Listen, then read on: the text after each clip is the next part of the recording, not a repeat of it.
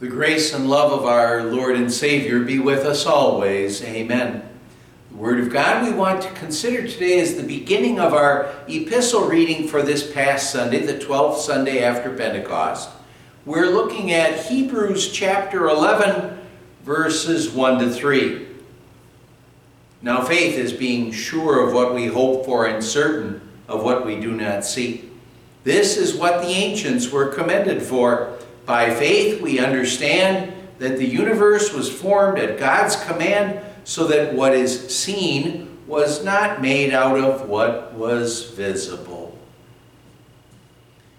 My dear friends in Christ, Scripture doesn't reveal to us who the God inspired author was of the book of Hebrews, but the God inspired author of this book was writing to Hebrew Christians who were being tempted to go back to the old religious ways, the old Jewish religious ways of the Pharisees. And now, the religion of the Pharisees, understand that wasn't the religion of Abraham and King David. This actually was a religion, a belief system that came into being following the Babylonian captivity during those approximately 500 years from the return to Palestine until the time that Christ was there, that he was born and that he accomplished his work. But the book to the, the letter to the Hebrews, written to Christians who were tempted to go back to those old Jewish ways. And those old Jewish ways, well, they basically were the humanism that we have of today, teaching people to keep laws, to do the best that they could. And it kind of just taught the people if you're the best person that you can be, then God should be ready to accept you and God should take you into his heaven. But now, this letter, it was written to those people to talk about the great blessing that there is in knowing Christ's once for all sacrifice to pay for sins.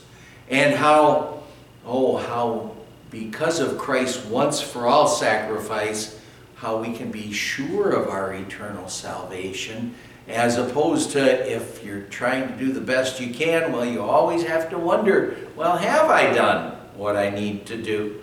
Well, the writer to the Hebrews says Jesus did it for you. And because Jesus did it for you, now you can be sure of your salvation. Oh, we're reading, it says, Now faith is being sure of what we hope for and certain of what we do not see. And what a beautiful answer that is to the question, What is faith? And faith is confidence without actual proof being sure of what we hope for and certain of what we do not see. And our reading says, By faith we understand that the universe was formed at God's command, so that what is seen was not made out of what was visible. And you know, we can't prove that God created the world. We weren't there. We don't have the physical proof, we could say, but but you know, by God's grace, we believe it. By God's grace, we believe it. And you know, there's so much in the Bible that really is just that. It's a matter of, by the grace of God, believing in what Scripture says, despite the fact that we can't understand it, and despite the fact that oftentimes what Scripture says just isn't logical. By the grace of God, we believe it.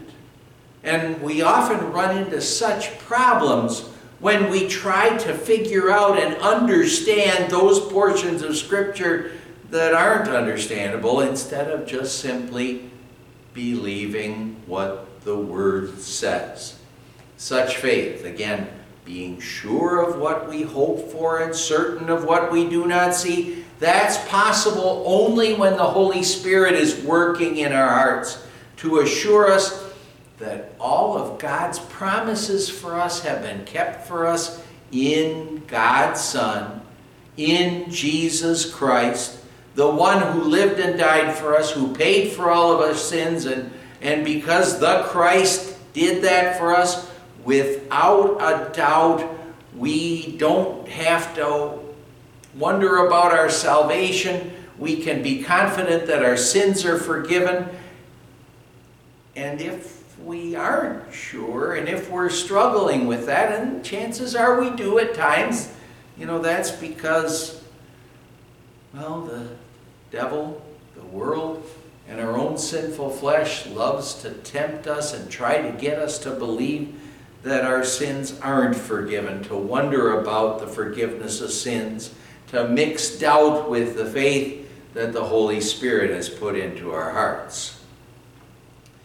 A poet and an artist were examining a painting which depicted Jesus' healing of the blind men. And in their conversation, well, the artist asked, What is the most remarkable thing in this scene?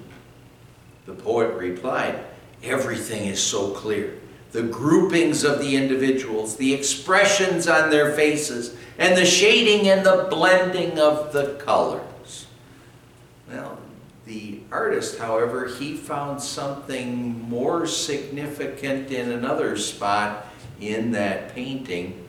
He pointed to the steps of the house in the corner of the painting. He said, Do you see those discarded canes lying there? Poet said, Yes, but what does that signify? And well, the artist said, It tells me the painter was trying to show their faith. The men were so sure they'd be healed that they left their canes behind and rushed toward the Lord as though they could already see. And of course, in that picture, the painter was using his imagination but his imagination does help us to understand what is faith, what faith is. Faith is being sure of what we hope for and certain of what we do not see. Confidence without the logical, the physical proof. Knowing that we're going to heaven because of Jesus. Amen. Let's pray. Lord God, Heavenly Father, thank you for sending us the Holy Spirit to make us believing children of God, believers in Jesus, so we are sure of what we hope for and certain of what we do not see. We pray in Jesus our Savior's name. Amen. The grace of our Lord Jesus Christ and the love of God the Father and the fellowship of the Holy Spirit be with you always. Amen.